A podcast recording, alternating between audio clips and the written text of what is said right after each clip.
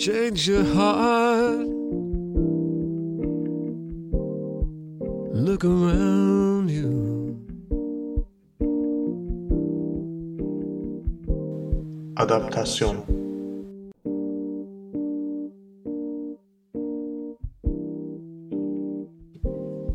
Merhabalar. 2 Ocak 2012. Merhabalar. Merhaba Onur. Nasılsın? İyiyim. Sen nasılsın Mahir? Evet. 0201 2012 tarih. En çok hangisi var? 0 mı var? 1 mi var? 2 mi var? Galiba, 0 galiba. Galiba 0 var. Ee, Ama 2 de bayağı bol. Yani genelde bu kadar olmaz. Evet. 3-2 var. Şimdi- 3-0 Üç- var. Bir, bir tane de 1 var. Ya Toto yattı desene yine bu sene. Evet. Hakikaten Toto gibi bir tarihte program yapıyoruz. ben de dikkat etmemiştim buna. Yani 2012 yılının nedir son işte 36 saat mi oldu başlayalı benim. Evet, Biliyorsun ilk haberlerinden bir tanesi Milli Piyango'da Hı hı, 4 tane yeni milyonerimiz var Türkiye'de. hı hı. Oldukça beni yeni yılda mutlu eden gelişmelerden bir tanesidir. Niye böyle Ülkemizde dağıldı diye mi seviniyorsun para? Yok dağıldı gibi böyle hani öyle o tür bir popülist yaklaşıma girmeyeceğim ama sonuçta insanların hayatının değişiyor olması ve sistemin bunu bir şekilde bize empoze etmesi, bakın hayatınızı değiştirebilirsiniz şeklinde. Özellikle eşitsizliğin bol olduğu ülkelerde çok ilginç bir fenomendir bence piyango olayı. Evet ama birazcık fakirin ekmeği umut konusuna çıkıyor sanırım. Ne demek o anlamadım şimdi. Yani işte fakir insanın yiyeceği şey yoktur. O yüzden umut yer. Hani yarın bana da çıkar. Yarın işte bulurum. Yarın Ama bunun fakir zengini yok ki sonuçta yani belli bir güç desek mesela güç elde ediyorsun yani para da güç olduğu için. Hı hı. Bilmiyorum ben fakir zengin ayrımı çok görmüyorum burada.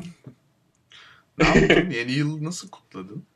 Ya yeni yıl çok ilginç kutladık. Şimdi fazla çıkmayacağız dedik ama hmm, sonra arkadaşlar geldi sağ olsunlar. Güzel oldu yani evde kutladık. Yeni yılda çıkmayacağım desem bile çıkılıyor yani öyle bir gece. Yani biz sonuçta çıkmadık evde kaldık ama başkaları çıktı. Gayet güzel bir yılbaşı geçirdik ve özellikle saat 12'de e, buranın e, ünlü televizyon şahsiyetlerinden birisi var. Hı hı. Tam Times Square'da e, şey yapıyor saat 12'de Hı hı. gongu çalıyor. Top Kendisi taşıyor önemli. diyorsun. Yani evet. Times Square güzeldi. Tabii sen nerede? New York'ta neredeydin Mahir'cim? Ee, biz Times Square'de değildik. Şanslı azınlık olarak. Değil mi? New York'ta herhalde yani New Yorklular veya New York'ta yaşayanlar Times Square'den olabildiğince uzaklaşmaya Evet, Yollarını değiştirmeye çalıştılar. Benim tanıdığım hiç kimse de Times Square'in lafı bile geçmedi yani. Ama turistler tabii inanılmaz kalabalıktı. Christmas ve e, Noel ve Yeni Yıl arasında. Yani çok gerçekten ciddi bir kalabalık. Sokaklarda yürünemeyecek durumlar oluşuyordu bazen. Manhattan'da. E, Times Square'de de onlar vardı diye tahmin ediyorum. Yani New York'ta yaşayanlar değil de. Artık yani insan son- grubu var ya nereden geliyorlar kimler hiç farklı yerlerden gelip farklı farklı insanlar ama orada böyle aynılaşıyorlar bir arada yani. Evet. New York turistleri birbirine benziyorlar bir anda. Hepsinin aynı hedefleri var. Empire State'e çıkayım, Times Evet. Square'e gideyim. Bir şapşallıkları da var tabii turistlerin her yerde olduğu gibi. Evet, bayağı. Biz arkadaşlarlaydık yani biz de başka bir evdeydik. Bayağı güzeldi. Oldukça uluslararası kimlikli bir partiydi. Ee, eğlendik yani. Ama dediğim gibi böyle ben yılbaşı konusunda, beklentiler konusunda hayatta çok daha temkinli olunması gerektiğine inanan biri olduğum için yılbaşına biraz soğuk bakıyorum yani. Herkesin beklentisi yüksek oluyor ya. Çok ya yılbaşı için bilindik bir laf vardır belki bilirsin. Amatör gecesi derler. Ha evet. Yani amatör gecesi o gece tabii. Ee, bence yani her zaman bir anlamı var. Çünkü yani bütün dünyada çok evrensel evrensel değil de işte dünyada her yerde kutlanıyor. O güzel. Yani benim İnsanları birleştiren böyle şeylerin olması yine hoş bir şey yani sonuçta. Hani dinleri pek o kadar da e, ona temkinli yaklaşsam da ben mesela Hı hı. bu yılbaşının hani şeyine insan bütün insanları kucaklama e, hevesini Yani bir şekilde böyle saygıyla mı karşılıyorum diyeyim artık. Hani güzel bir çaba diyelim. Şimdi sanırım galiba insanların böyle belli bir dönemin bittiğine dair bir hisse ihtiyaçları oluyor hayatlarında.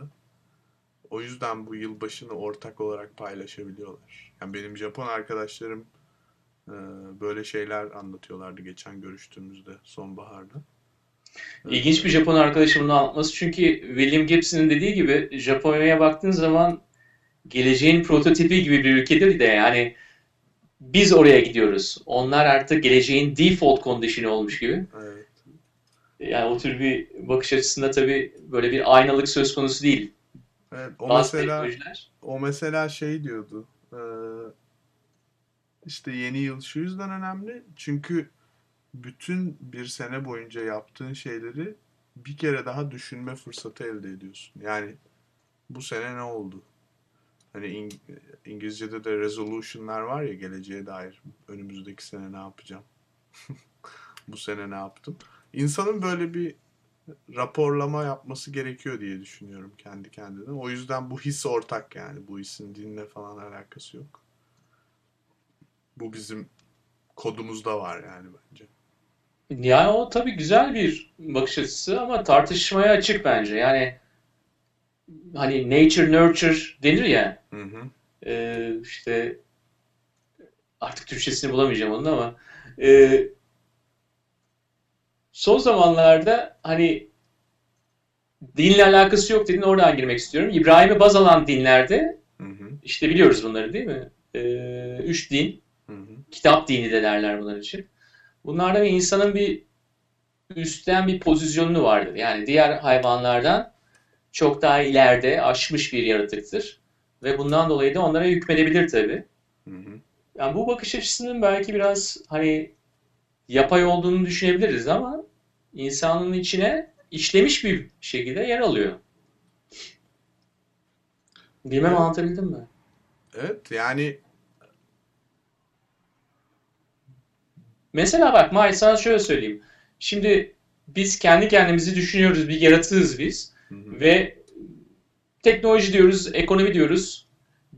Bir şekilde bunları kullanarak belli güdülerimizin arasında hani bunu artık güdü kategorisinde mi değerlendiririz bilmiyorum ama güç var.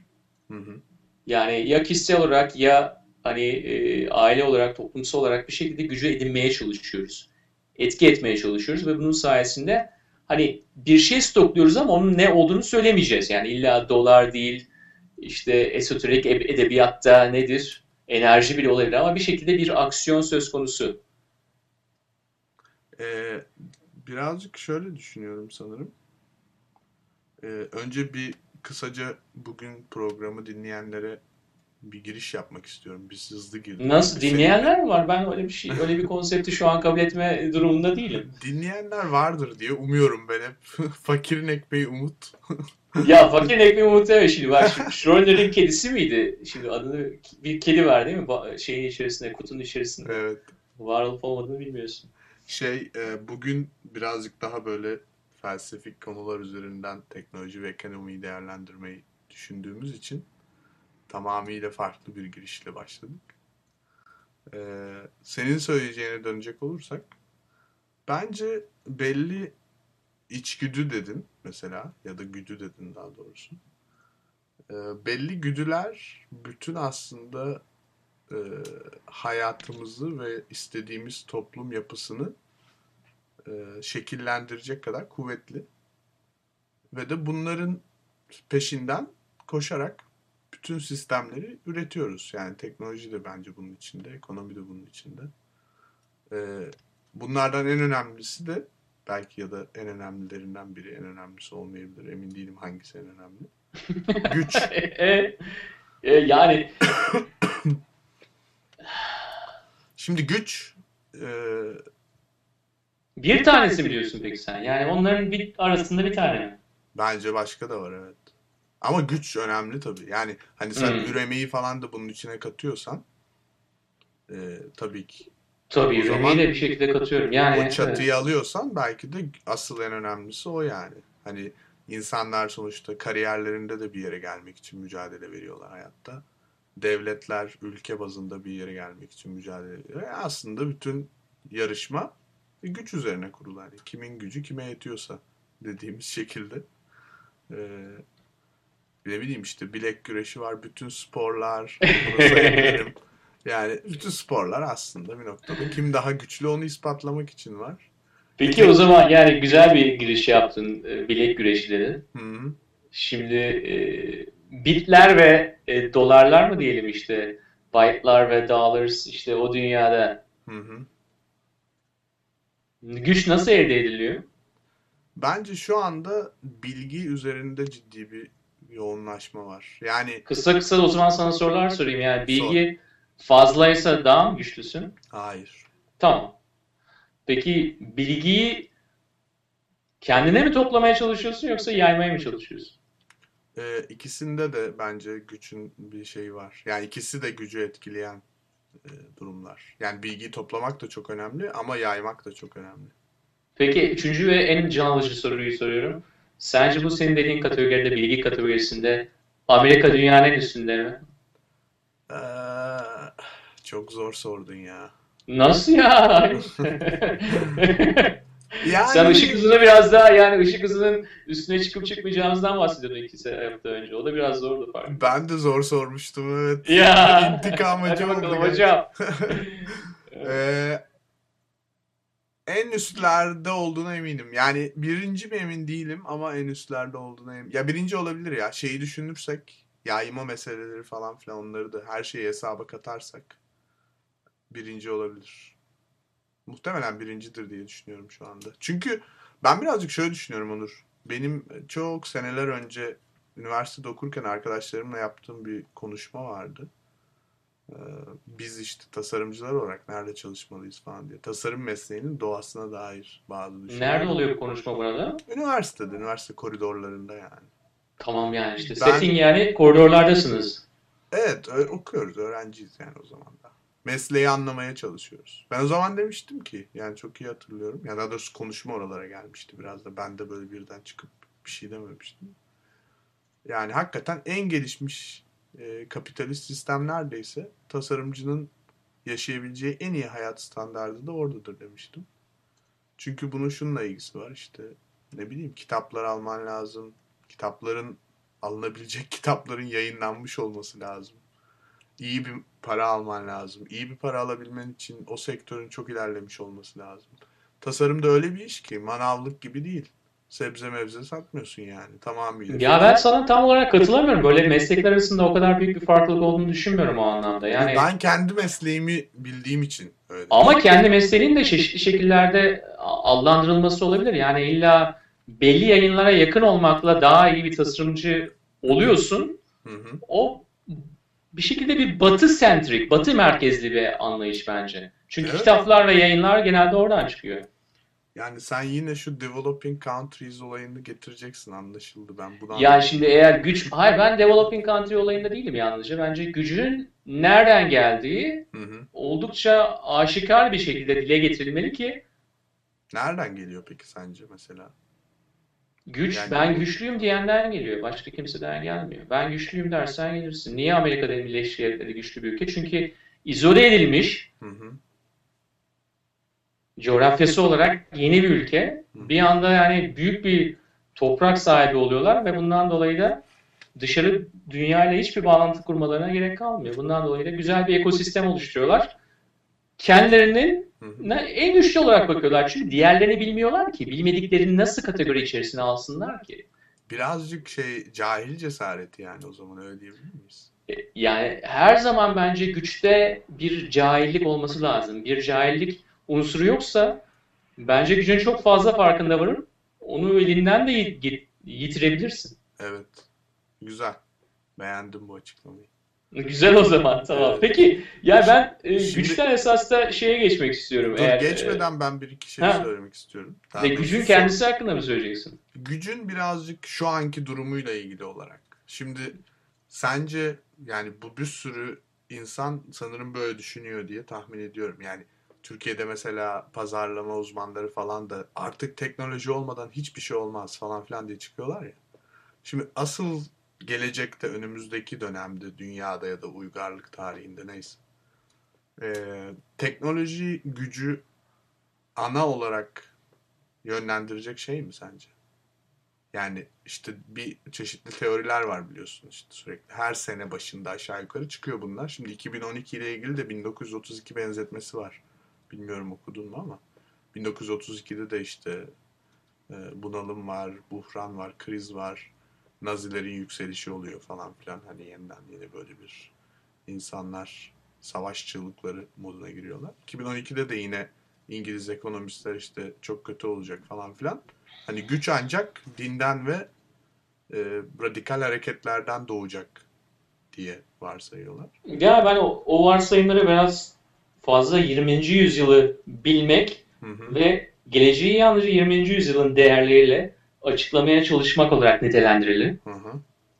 Peki teknoloji sence bundan sonra belli bir dönem en azından e, gücün ana kaynağı mıdır?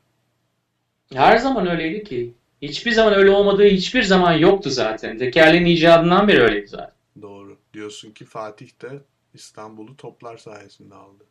Ya Fatih'i bırak zaten Fatih gelinceye kadar insanlık tarihinin %99.999'u var. Yani orada kullanılanları düşün. Bir tane sende bir alet var. O neyse sihir gibi getiriyorsun onu etrafa ve diyorsun Güzel. ki Sonuçta sen diyorsun bu ki sizin işinize de yarayabilir ama bu sizi patlatabilir de barutu da icat ediyorlar değil mi Evet. şeyler? güzel. Sonuçta sen diyorsun ki yine öyle olacak. Zaten ama zaten öyleydi. Yani hani bu değişik bir şey değil diyorsun. Bence yalnızca bunun biraz daha farkına varıyoruz. Yani biraz daha bu konuda bir e, hani consciousness denir ya bir şekilde e, o Bilinç. Bilinç. bilinç bilinç seviyesine geliyoruz. Evet. Ve yani bizim yarattığımız aletlerle olan ilişkimizi de değerlendirmemiz açısından çok güzel bir dönem. Hı. Yani çok kısa zamanda e, hareketlerimiz değişti. Hı hı. Tüketim anlayışlarımız değişti mesela. Hı hı. Şimdi hani sen diyorsun değişik e, gelir grupları, değişik e, bazen de değişik meslekler neyse. Fakat mesela bahsettiğimiz mobil teknolojiler artık her yerde kullanılıyor. Evet. Yani e, zaten işte tüketim alışkanlıkları konusunda bir takım beklentiler var 2012'ye dair. Aşağı yukarı hep aynı şeyler. İşte nedir? Mobile cihaz kullanımı. Yani artık telefon diyemeyeceğim ben ona ama e, İzin verirsen sana bir haber okumak istiyorum. tabii. Tam senin bahsettiğin konuyla alakalı olduğu için okuyacağım. Hı hı. Haber de değil, esaslı bir gazete küpürü. Başlığı babama Facebook'a, babam Facebook'a üye oldu, huzurumuz kalmadı. Çok güzelmiş. Güzel başladı değil mi? Evet. Ne, nereden bu haber? Ya sanıyorum e, Hürriyet gazetesinden çünkü ben e, Amerika baskısına üye olmuştum birkaç ay. Hı hı. E, işte insan her zaman dijital okumak istemiyor değil mi? Bazen de eline kağıdı almak istiyor. Hı hı. Sanıyorum oradan kesmişim. Kısa bir zaman içerisinde olması lazım. Şöyle devam ediyor. Rumuz Facebook sorunu. Babam bir süre önce e, son model bir telefon aldı. Bununla kendine Facebook'ta bir hesap açtı. Arkadaş listesine de önüne geleni ekledi. Son zamanlarda anneme karşı da sesini yükseltmeye başladı.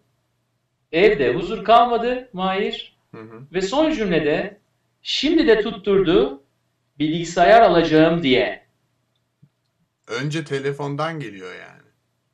Ve ne yapabilirim diye bitiriyor Rumuz Facebook sorununa. Evet önce telefondan girmiş Evet.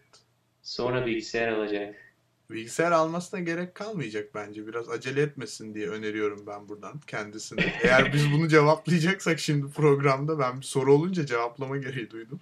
Ya keşke evet sen cevaplasan. Büyük ihtimalle çok daha iyi bir cevap verebilirdin. Yani şu andaki cevabı e, okumayacağım tabii ama çok hani e, Güzin abla şey sütunlarında gördüğümüz Hı hı. biraz hani şey eften püften cevaplar artık. Hani hiç kimse yanmasın. Fazla da ilginç bir şey söylemeyelim. Evet. Değil mi? Şimdi e, bu, bu kısa parantez antiparantezden sonra Mahir sana şunu sormak istiyorum. Yani e, güç dedik, aynı zamanda tüketim dedik. Hı hı. Bizi tüketime çeken nedir? Niye daha fazla tüketmek istiyoruz? Valla Ne bence, amaçlarla yapıyoruz? bence bir birincisi şimdi bu tüketim ben mesela hani kendimi çok consumer olarak adlandırmak, tüketici olarak adlandırmaktan hoşlanmıyordum hayatta. Ee, bu biraz ön yargı da olabilir emin değilim. Bir şeyleri daha böyle e, tüketmek yerine e, alıp işte okuyup sindirip hani birazcık daha tüketim böyle birazcık daha hızlı bir şeymiş gibi geliyor ya insanın kulağına ya da öyle bir imajı var yani bence. Ee, değerlendirmek gibi görüyordum. Ama bu ilk programda mı konuşmuştuk? İki ya da üç de olabilir.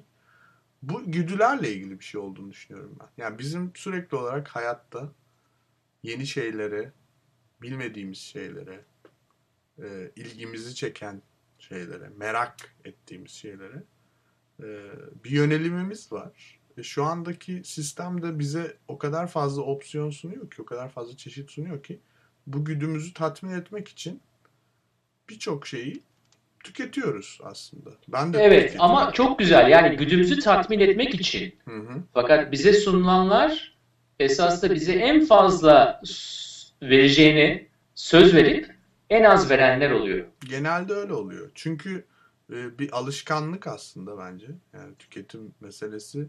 Ben bunu özellikle öğrencilerimde çok gözlemliyorum. Yani kendim de çok yaşlı biri değilim ama bir kuşak farkı var yani sonuçta. Onların tüketim alışkanlıkları bana her zaman için daha farklı geliyor. Çok daha hızlı hızlı geliyor bana. Yani ben de aslında hani sonuçta çok böyle e, ne bileyim yeni şeylere açığım falan filan ama bir takım yargılarım sanırım biraz daha farklı. Onlar mesela çok daha hızlılar. Bu iş böyle sürekli hızlanıyor gibi geliyor. Ben belki de birazcık yanlış da gözlemliyor olabilirim ama. Yok yanlışı doğrusu yok. Ben mesela tüketim alışkanlıkları dedin. Hı hı. Hani illa teknoloji değil tabii. Ben 2004 yılında doktoramı tüketim alışkanlıkları üzerine yazmıştım Türkiye'de. Hı hı. Enflasyonla sonrası dezenflasyon dö- dönemindeki tüketim anlayış, e, alışkanlıklarının bir şekilde bir e, datayı, datanın değerlendirmesi, ekonometrik bir çalışmaydı. Mahir şunu buldum. Yani birçok sonuç buluyorsun tabii doktora tezi yazdığın zaman tek sonuç olmuyor ama e, birçoklar arasında bir tanesi e, bu alışkanlık türlerinin dışarıdan bize empoze edilen sistemin gerekleriyle koşullandığını gördüm. Hı hı. Yani, Yani- aslında aslında bir e, burada bir sistem var ve de alışkanlıkları biz kendimiz edinmiyoruz, edindiriliyoruz diyorsun. Edindiriliyoruz evet. Hı hı. Çünkü yani sistemin devamı için o edindirilmenin olması lazım. Yani yüzde yüz bir tüketici seçiminden de bahsedemeyiz. Evet. Yani ben e, işte çok rasyonelim. Yalnızca benim ihtiyaçlarıma e, gelecek olan e, malları tüketeceğim, hizmetleri tüketeceğim. Yani bu maalesef böyle bir yaratık değiliz biz. Evet bu e, hemen şimdi şuradan ismine bakmak istiyorum. Dinleyenlerimize de e, tavsiye olsun diye. E, tüketimle ilgili çok güzel bir kitap yayınlanmıştı. E, neyse ben onu Ben en az 15-20 tane sana tavsiye edebilirim ama Öyle mi? istersen bloğa koyayım ben yani. sen kendini yorma diyorsun. Ya sen kendi yorum evet çünkü güzel bir konu tabii yani son zamanlarda diğer sosyal bilimlerin de el attığı bir konu. Her sosyal bilim bu konuya özellikle psikoloji, sosyolojiden başlayarak Hı. ekonomi de bunlardan bir tanesi. Ve son zamanlarda da hani evrimsel biyoloji yani tüketime en son el atan e, sosyal veya işte teknik bilimlerden bir tanesi o. Hı hı. Tüketim e, güdülerimizin işte e, esas da hani artık ne kadar indiriyorlar bilmiyorum ama tek hücreli hayvana kadar indiriyorlardır herhalde bir şekilde. Bayağı bir yerlere gidiyorlar o anlamda. Yani e, aslında şey e, dediğin çok doğru bence. Sistem e, tüketim alışkanlıklarını aslında tasarlamak üzerine hedef pozisyon almış durumda. Bunu farklı ülkelerde bence çok güzel görebiliyoruz. Yani Türkiye örneği hep bunu yapıyoruz ya zaten. Türkiye, gelişmekte olan ülkeler, e, Amerika, Amerika Birleşik Devletleri biraz daha farklı ve de Avrupa. burada gerçekten sistemlerin farklılığı tüketim alışkanlıklarının da farklılıklarından çok rahat gözlemlenebiliyor diye düşünüyorum. E tabii yani şimdi yani köşede bir Walmart varsa ve orada birim fiyatı Hı hı. e, o kadar büyük kapsamlı bir iş yapan şirket tarafından sana sağlandığı için birim fiyatında oldukça iskonto varsa eğer sen ona göre ne yapacaksın? Belli bir bütçen varsa kendi ona göre şekillendireceksin. Sen Walmart'a gitmeyen bir insanken bir arada Hı hı. inanç sistemi belki ona da dair bir e, şey verebilir. Hani ben Walmart'a gitmeyenlerdenim diye. Hı hı. Bir bakarsın ama yani ayda Walmart'a gitmeyerek eğer 200-250 dolar kaybediyorsan ayda işte o, e, prototip bir Amerikan ailesinden bahsediyorum. E tabii bu şekilde başka şekilde tüketmeye başlayacaksın. Gideceksin pıtış pıtış Walmart'a gideceksin ve dolarlarını sayacaksın. Benim Şimdi bahsettiğim yapılan- proje Story of Stuff bu arada. Annie Leonard belki duymuşsundur. Ee, aslında biraz daha böyle çevre açısından falan işe alıyor. Hani Amerika'da insanlar ne satın alıyorlar, neyi çöpe atıyorlar falan gibi. İşte satın aldıklarını sanırım bir yüzde yetmişini, seksenini çöpe atıyorlar yani. Bir sene içinde. Bu da aslında bu sistemin dönmesi için gerekli olan bir şey. Yani bunu başka türlü e, sağlayabilmek mümkün değil.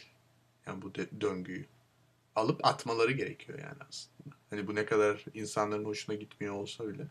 Kritik E, onun için zaten e, yani maliyetler neden düştü? Hı hı. Çünkü artık e, belli bir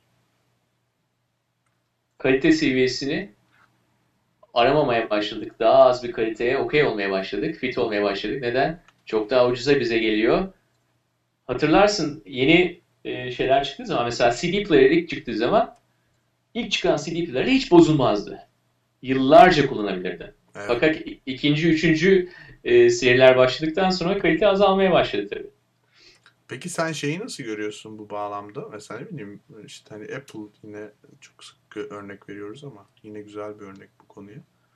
Mesela çok kolay bozulduğunu düşünmediğimiz türden bir elektronik cihaz ya. Yani özellikle eskiden daha da inanılmazdı yani. 10 sene falan kullanılıyordu bilgisayar. Şu anda da aslında yine gayet iyi iyi gidiyor yani. Bu hıza rağmen çok uzun seneler kullanılabiliyor bir Apple laptop. Ee, bu da çok pozitif bir efekt yaratıyor. İnsanlar üzerinde yani çok pozitif bir etkisi var. Bunu nasıl görüyorsun? Dediğin şeyi çok iyi anlıyorum. Yani bozulmalı ki yenisini alalım tabii ki. Ama bozulmayan şeyleri yapmak isteyenler bu daha mı şanslılar acaba şu anda?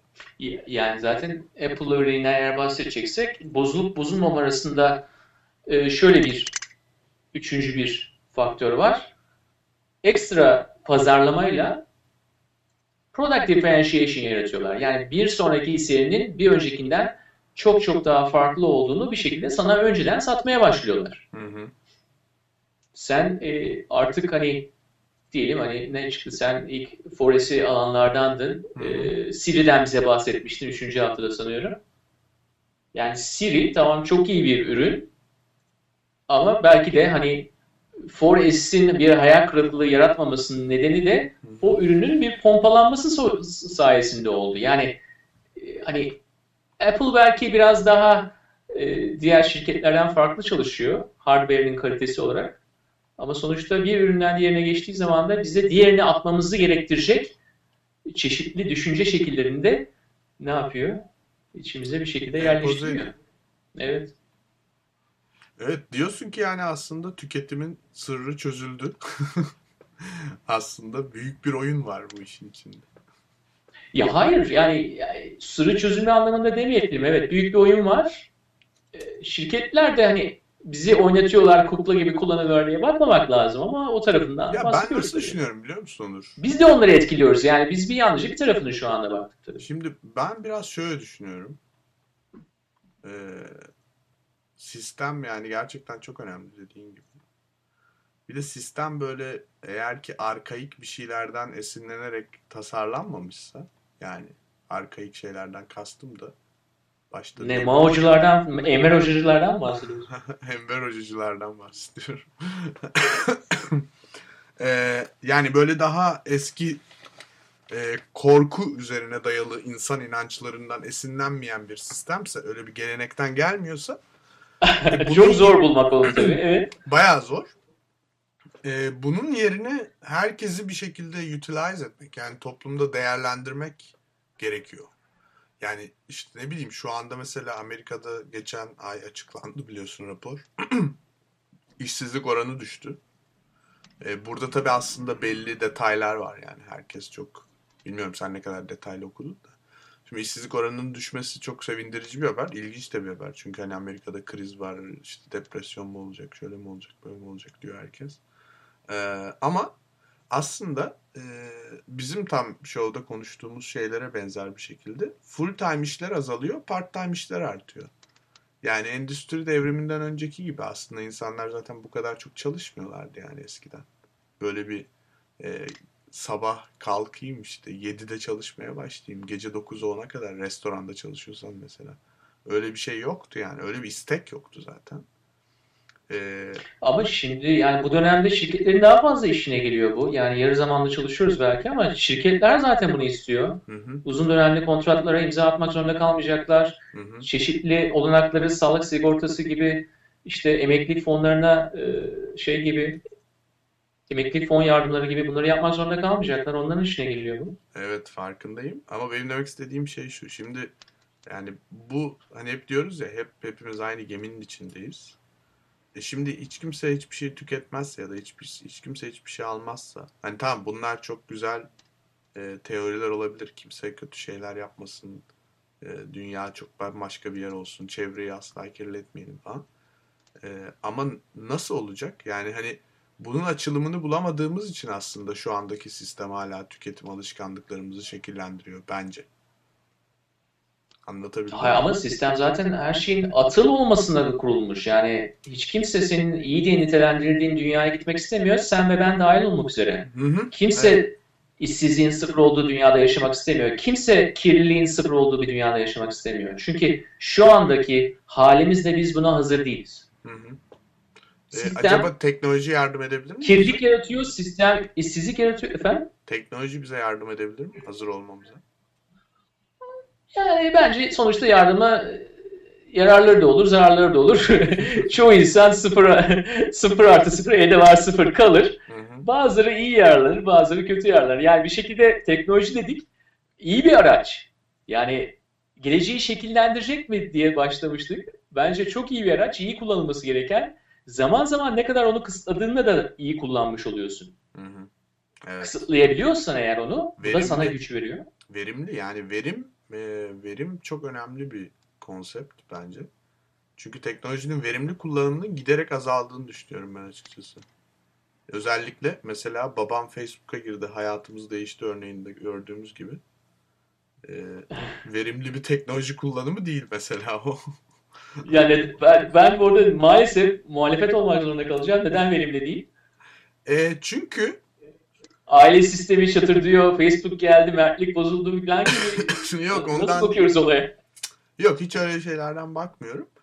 Ee, teknolojiyi geçmiş olduğu için muhtemelen birkaç teknoloji atlayarak geldiği için baba. Evet.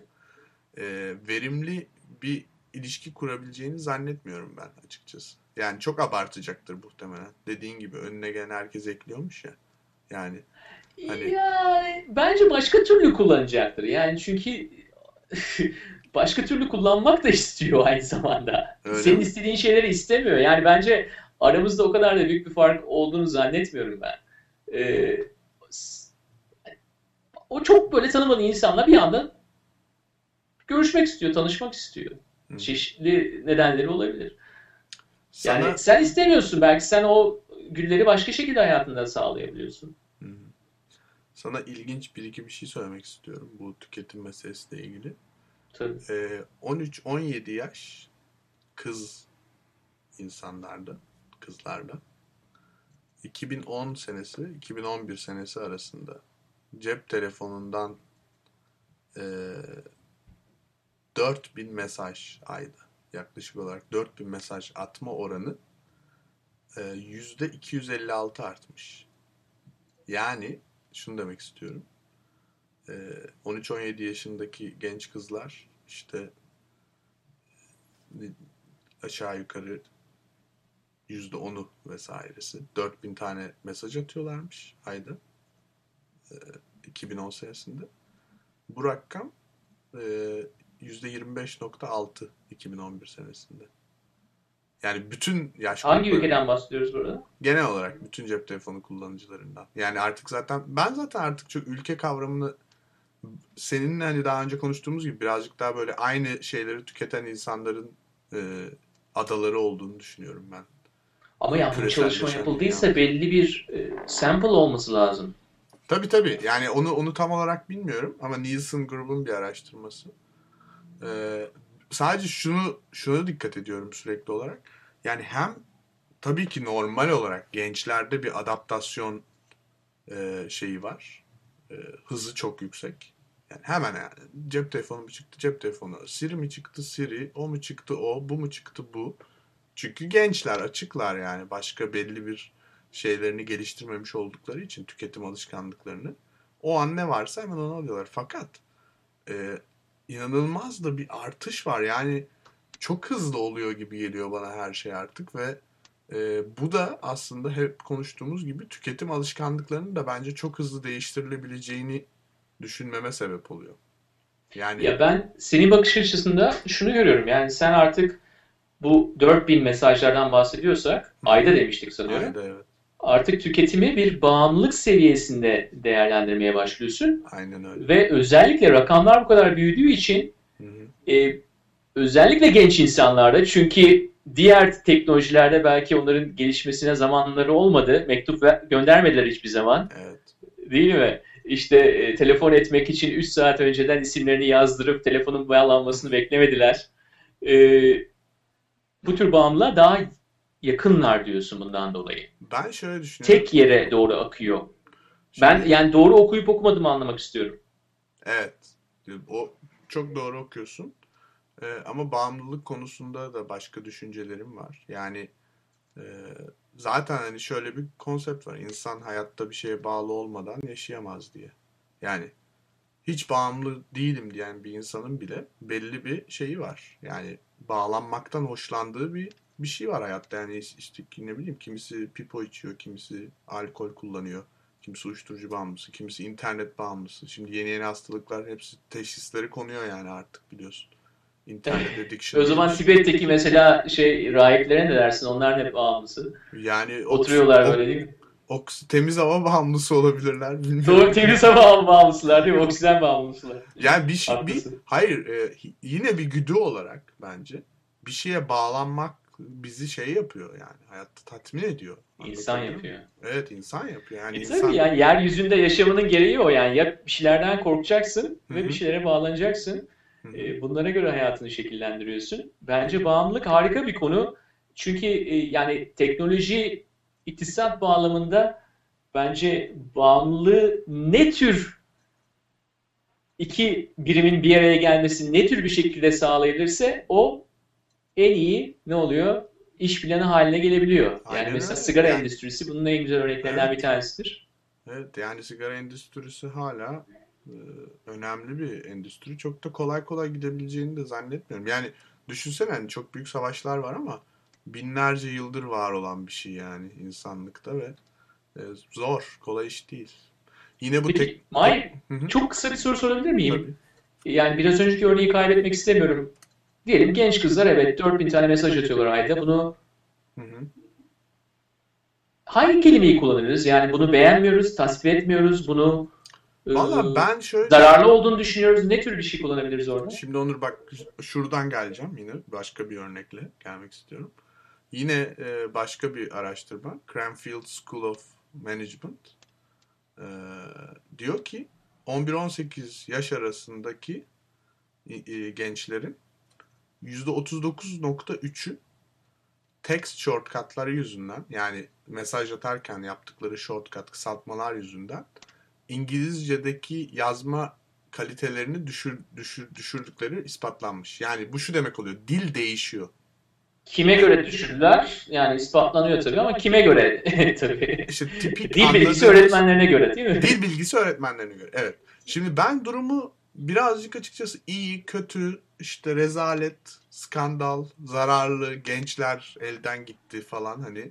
Böyle bunlar birazcık bana subjektif yaklaşmıyor. Ben durumu gözlemlemeyi seviyorum hayatta. olaylara bakmayı seviyorum. Çünkü e, geçmişe baktığımda Ama bakanın kim olduğu çok önemli. Yani tabii ki. kim kim bakıyor? Hı hı. Kim Değil bak- mi? Yani gücü elinde tutanlar bakıyor. Yani İngilizceyi yetişkin olarak konuşanlar bakıyor. Aynen öyle.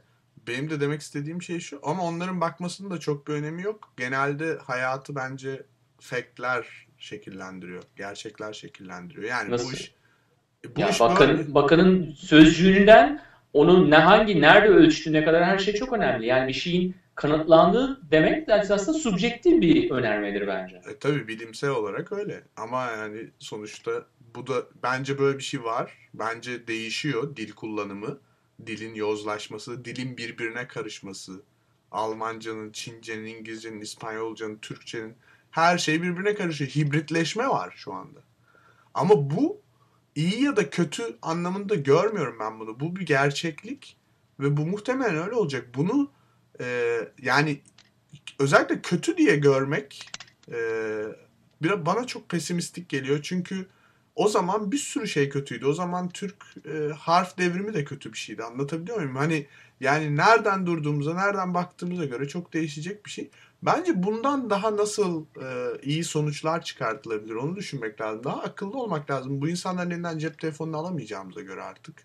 Yani bunlar bu çocuklar cep telefonunu verecekler mi? Kullanma. Şimdi mesaj yazmayacaksın artık falan. Böyle mi diyeceğiz? Ne yapacağız? Yapamayacağımıza göre yazacaklar yani. Ama bundan nasıl başka bir yere gidebiliriz? Bence önemli olan o biraz. Yani o yüzden ben bu bağımlılık konusunu kesinlikle var olduğunu kabul ediyorum. Yüzde yüz var. Bende var yani. Ben kendimden biliyorum öncelikli olarak. Ee, ama bunu nasıl verimli bir hale dönüştürebilirim kendim için? Herkesin zaten dengesi de farklı. Bir de o var. Yani benim için bağımlılık belli bir noktadan sonra rahatsızlık veren bir şeydir. Başkasının çok hoşuna gidiyordur. Kimisi hiç tahammül edemez. Kendi dengen için ve de sonuçta e, gitmek istediğimiz yer, bu da çok sorgulanabilir bir cümle ama gitmek istediğimiz toplum yapısı hibrit bir şeyse ona doğru yönelmek için bir araç olarak kullanılabileceğini düşünüyorum ben. Yani mesela yine başka aynı araştırmadan öğrencilerin %59.2'si internetten direkt olarak e, bilgiyi copy paste yaparak yani kopyala yapıştır yaparak ödevlerinde kullanıyorlar. Şimdi plagiarizmi yeniden konuşmamız gerekiyor belki de artık. Yani yapacak ne yapabiliriz? %60 yani rakam.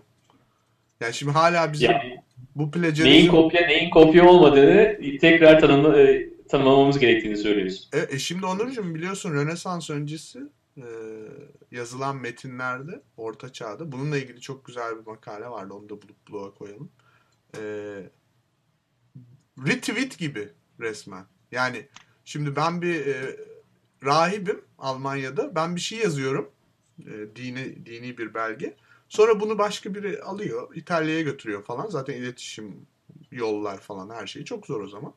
Aynısını yazıyorlar. İsmimi de yazmıyorlar benim. Kaynak da yok. Hiçbir şey yok.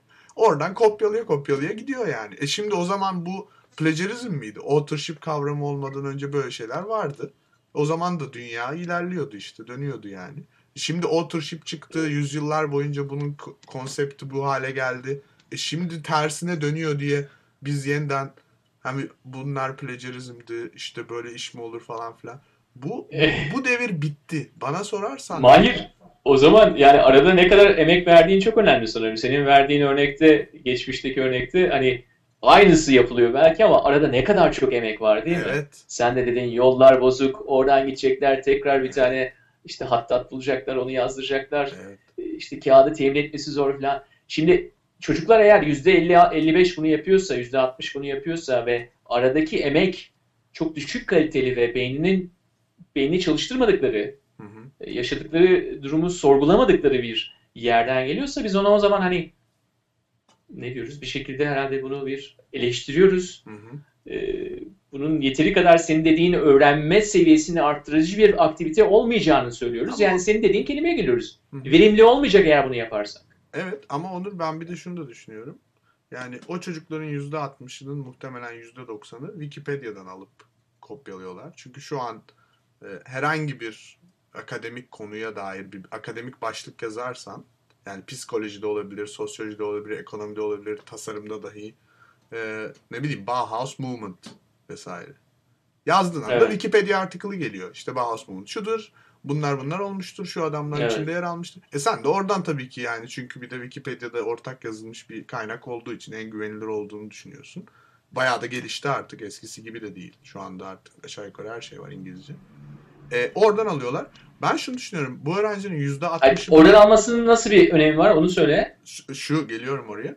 Şimdi bunların yüzde doksanı muhtemelen hiçbir zaman için dediğin gibi olayın farkında olmayıp hiçbir şekilde bu işe kafa yormayacaklar. Fakat bence yüzde onu, belki yüzde biri, belki yüzde beşi emin değilim ama az bir kısmı bu bir alışkanlık haline geldikçe Wikipedia niye böyle bir şey, niye bu var diye düşünecekler ve bence geleceğin Wikipedia yazarları oradan copy araklayarak ödev yapanların bir kısmı olacak.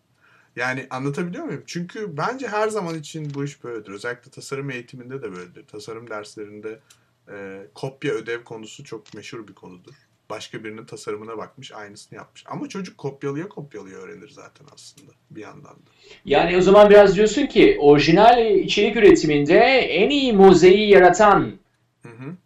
Satılır. En iyi mozeyi yaratan, en güzel aşureyi yaratan alınır. İnsanlar onu okur. Bence Bizi cezbedici özellikler esas da bir böyle özden geliyor ve yüzde yüz özden şekilleniyor anlamına gelmiyor diyorsun. Etrafındaki bilgileri hangi torba dahilinde topluyorsun? Hı hı. İnsanları belki de öğrencileri artık böyle ölçmemiz gerekiyor. Bence öyle. Yani özgünlük zaten çok tartışmalı bir şey değil mi? Bütün Nobel almış yazarların, bütün özgün ressamların, Picasso'nun mesela örnek vermek gerekirse Hmm. özgün olmadığına dair gidip Afrika'ya gezi yaptı geldi maskeleri İspanya'da sattı diye bir sürü şey var ya hayatta hani anlatabiliyor muyum? Özgünlük dediğimiz şey zaten çok sorgulanası bir şey. O yüzden bence bu bağımlılıklar, bu değişiklikler, bu alışkanlık bozuklukları vesaire falan birazcık daha akıl yorarak, daha pozitif bir konstruktivist şekilde yaklaşılarak farklı yerlere çekilebilir. Çekilmezse hayırlı olmayacağı ortada zaten. Ben böyle görüyorum biraz. Yani diyorsun ki bağımlılıklara biraz e, inancımız bağımlılıkları olsun diyorsun yani. Bağımlılıklar böyle ter, Ben terk doğa- etmesi gereken şeyler diyorum. değildir. İnsanın doğası diyorum. Bunu değiştirmek çok mümkün değil. Ha e, MIT'den arkadaşlar vardır şimdi Boston'dan sen tanıyorsundur. Genleri menleri bozuyorlardır. Onlar bozarlar, değiştirirler. Mevzuyu kökünden hallederler. O zaman belki buna gerek kalmaz. Ama şu an için herkesin geniyle oynanmayacağına göre böyle bir şey var yani bu. Bunu görüyoruz yani. Bu işin çok değişeceğini çok düşünmüyorum ben. Neyse Yani buradan vallahi o arkadaşlar da bu işi değiştiremeyecekleri o kesindir Mahir. çok Yani içiyorlar. bir şekilde e, o genlerle değiştirip bizi hiçbir şekilde daha fazla alışkanlıklara itmeyecek bir model yaratmaları mümkün değil. Evet. Bence e, orada bayağı zorlanacaklardır. Ve sistem de zaten ona dair para vermeyecektir onlara. Bence o tür e, şey pürleşme, temizleşme projeleri çok fazla para getirmiyor. Peki sence inanç bir güdü mü? Yani Ha, Tanrı geni var mıdır diyorsun? Tanrı Çok geni- güzel, çok güzel. Hayır konu Evet, bu geldi. konuda da birkaç kitap var. Tanrı geni var mı? Yani bize doğduğumuz anda esas da inanmaya dair bir predisposition dediğimiz, önceden hazırlıklı mıyız buna? E, güzel bir soru. E, ben o zaman hemen sana ikinci bir soru sorarım. Evet. G noktası var mı diye sorma ama.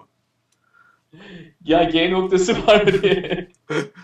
Bence bayağı zor bir soru olabilir. Yani ışık hızında ileri gidebiliriz ama G noktasını tam olarak bulmak artık Almanlar bile bence tam olarak bulamamış. Bence kadınlar yüzünden biraz kadın dedikodusu yapacak olursak. Bulsam bile söylemiyorlar bence. ya bilmiyorum arayan bulur. Öyle de diyebilirler. Neyse biz Tanrı genine dönelim. Ya ne bileyim Tanrı güzel bir konsept şimdiki yani Ya t- tipik soruyu sorayım kadın sana. anatomisinden anatomisinden Tanrı'ya atlamak bence oldukça sembolik oldu. Ee, bence çok da uzak değil aslında durum. Hayır evet, aynen öyle düşünüyorum. Yani Tanrı hayattır. Hayatın geldiği yerdir. Değil mi? Yani ana source'tur, ana e, akımdır. Ne- nereden geliyorsa o. Yani Evet. herkesin bin bir tane, milyarlarca böyle tanımı olacak. Bu da belki benim bir tanesi yani şu an aklıma gelen. Ama sonuçta hani inanmak için Tanrı'ya ihtiyacımız var mı? O bambaşka bir soru bence. Hı hı.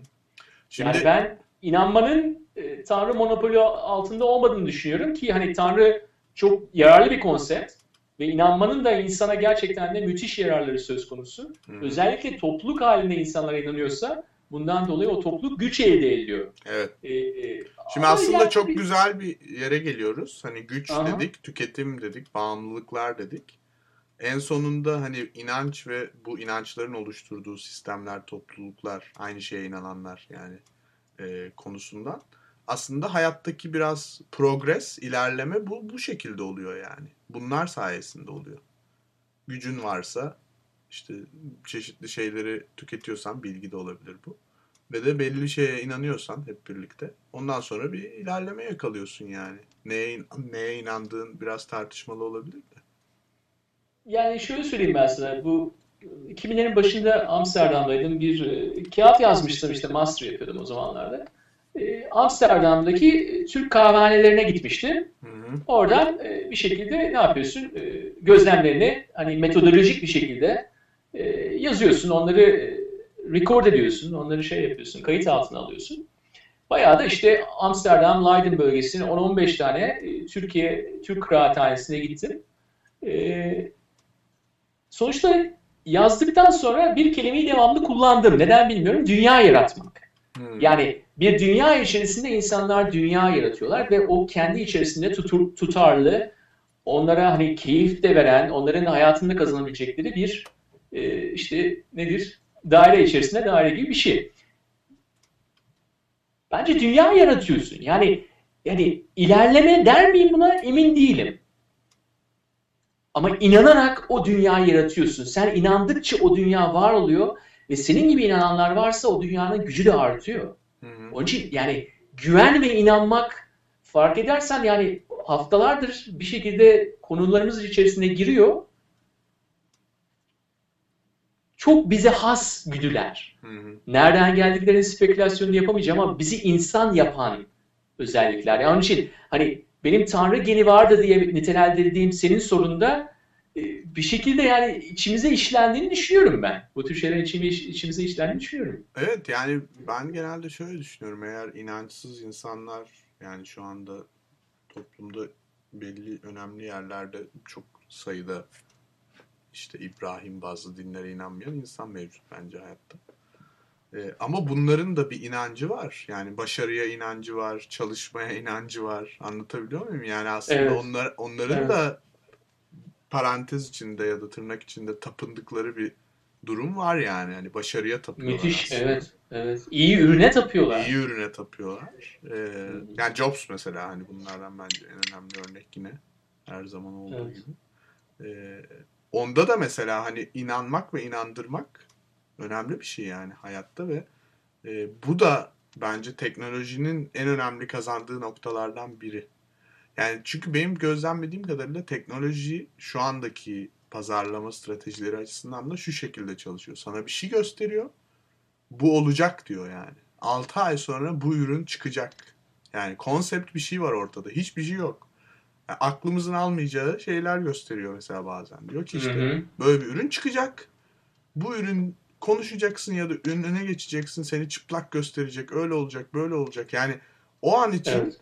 Olabileceğine inanmadığımız ilginç, Evet. evet. G noktasını bulacak diyor mesela. o an için inanmadığımız bir şey olacağını söylüyor. Sonra verdikleri tarihte o ürün çıkıyor ve öyle oluyor.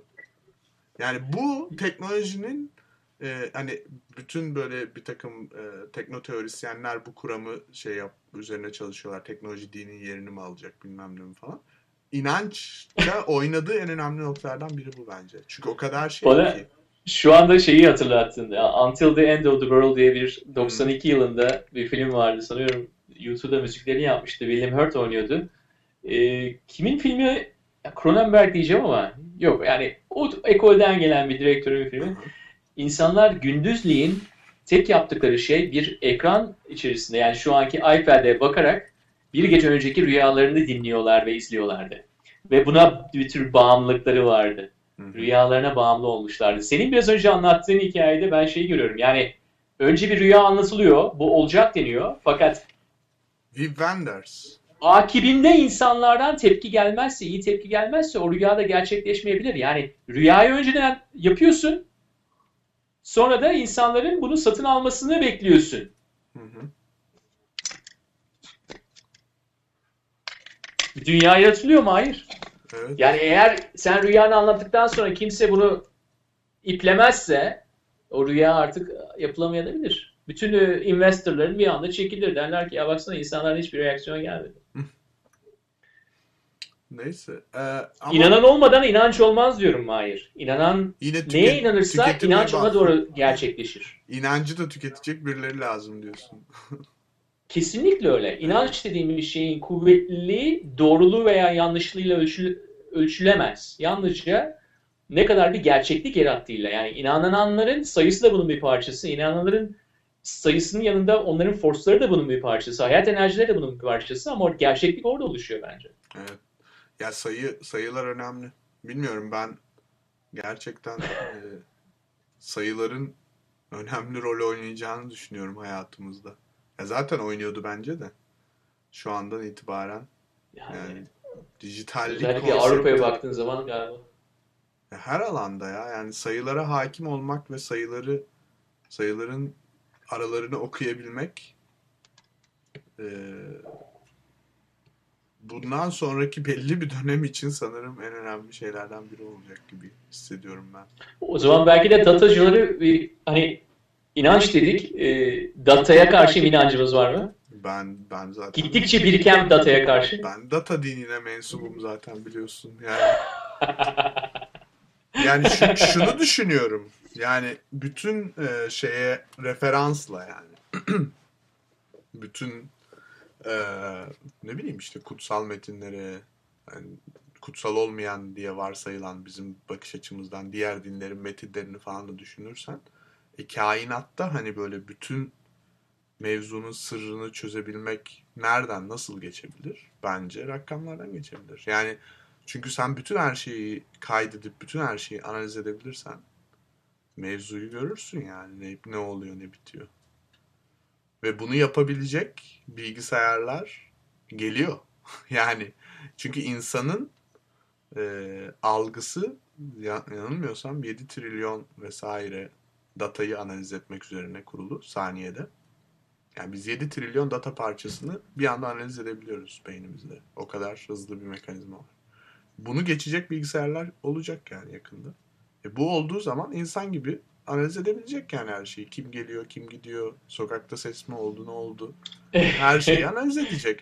E onu da geçecek bilgisayarlar olacak herhalde değil mi? Durmaz yani bu iş muhtemelen. Yani sonuçta yani tabii insan beynini geçen bilgisayar olacaktır ama insanın e, şeyini e, bütün hislerini Hı hı. tarif edilmiş, şu ana kadar edilmemiş bütün hislerini geçebilecek bir bilgisayar e, yoktur diyorum ama şu anda bak çok önemli bir şey söylemem lazım e, virgül içerisinde yani bu insan üstündür anlamına gelmiyor Evet. bence.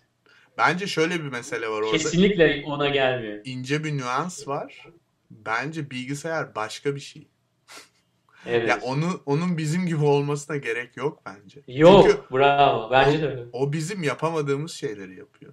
Yani o bizim kardeşimiz gibi. Yani kardeşimizin bizim Evet. olmasını ister miyiz? İstemeyiz. Ben öyle görüyorum biraz. Aynen. Bilgisayar benim kardeşim gibi. Ben bazı şeylerde iyiyim, o bazı şeylerde iyi. Öyle geçirip gidiyoruz yani. İyi bir takım olmak önemli bence.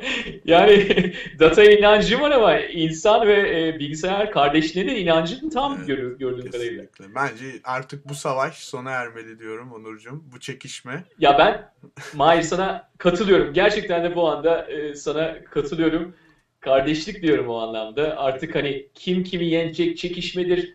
Yani bu belki de bunlar da e, dinlerin bir törtüsü şeyidir bize, tortusudur. Kesinlikle.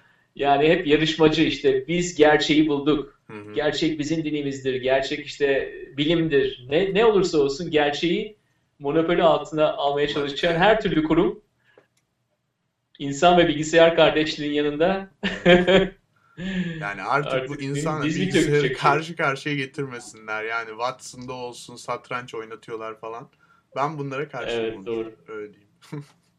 O zaman dinler de bir şekilde adaptasyona uğrayacak belki de. İnancı olayında E zaten dinin bence çok büyük bir sınavdan geçtiğini görüyorum. Papa bile işsiz kalabilir. evet onun durumu zor. Belki part time olabilir o da. ne dersin? ya evet CV'de iyi gözükür esasında. Part-time Vatikan'da papalık part yaptım. time. Hiç fena E, referans istiyorsanız Tanrı'ya da direkt hattım var. Hatta oradan da bir referans yazabilir size. Evet, bu teknolojinin e, dinler konusunda e, ya dinlerin gelişmesi konusundaki etkisi hani bir taraftan öldürüyor diyorlar da bir taraftan da çok canlandırıyor. Çünkü işte misyonerlik konusunda çok güzel bir araç ya teknoloji. Yani istediğine herkese ulaşabiliyorsun işte ne bileyim bütün en ufak tarikatların bile web sitesi var, videoları var, e, podcastleri var, o su var, bu su var. Evet. Çok destekliyorum bu arada. Yani kesinlikle destekleyeceğim bir şey bu. Evet yani çok şey aslında böyle micro communities bir açıdan iyi bir şey yani. E, Evet ya herkes dünyasını yaratsın gerçekten. Yani ama şey olsun Mahir yani bunu hep söyleriz ya.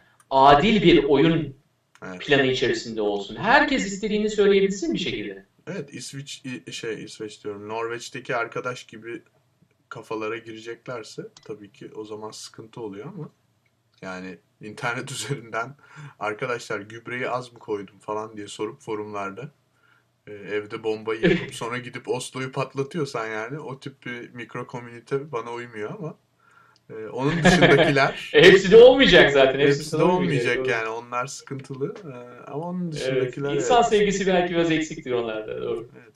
Soğuk, hava soğuk, sevgisiz büyümüş. Hava soğuk belki ondan. Neyse. Mahir bu hafta e, Evet. sana çok teşekkür etmek istiyorum bu arada. E, ilginç bir sohbette benimle birlikte e, bir dünyaya girdin.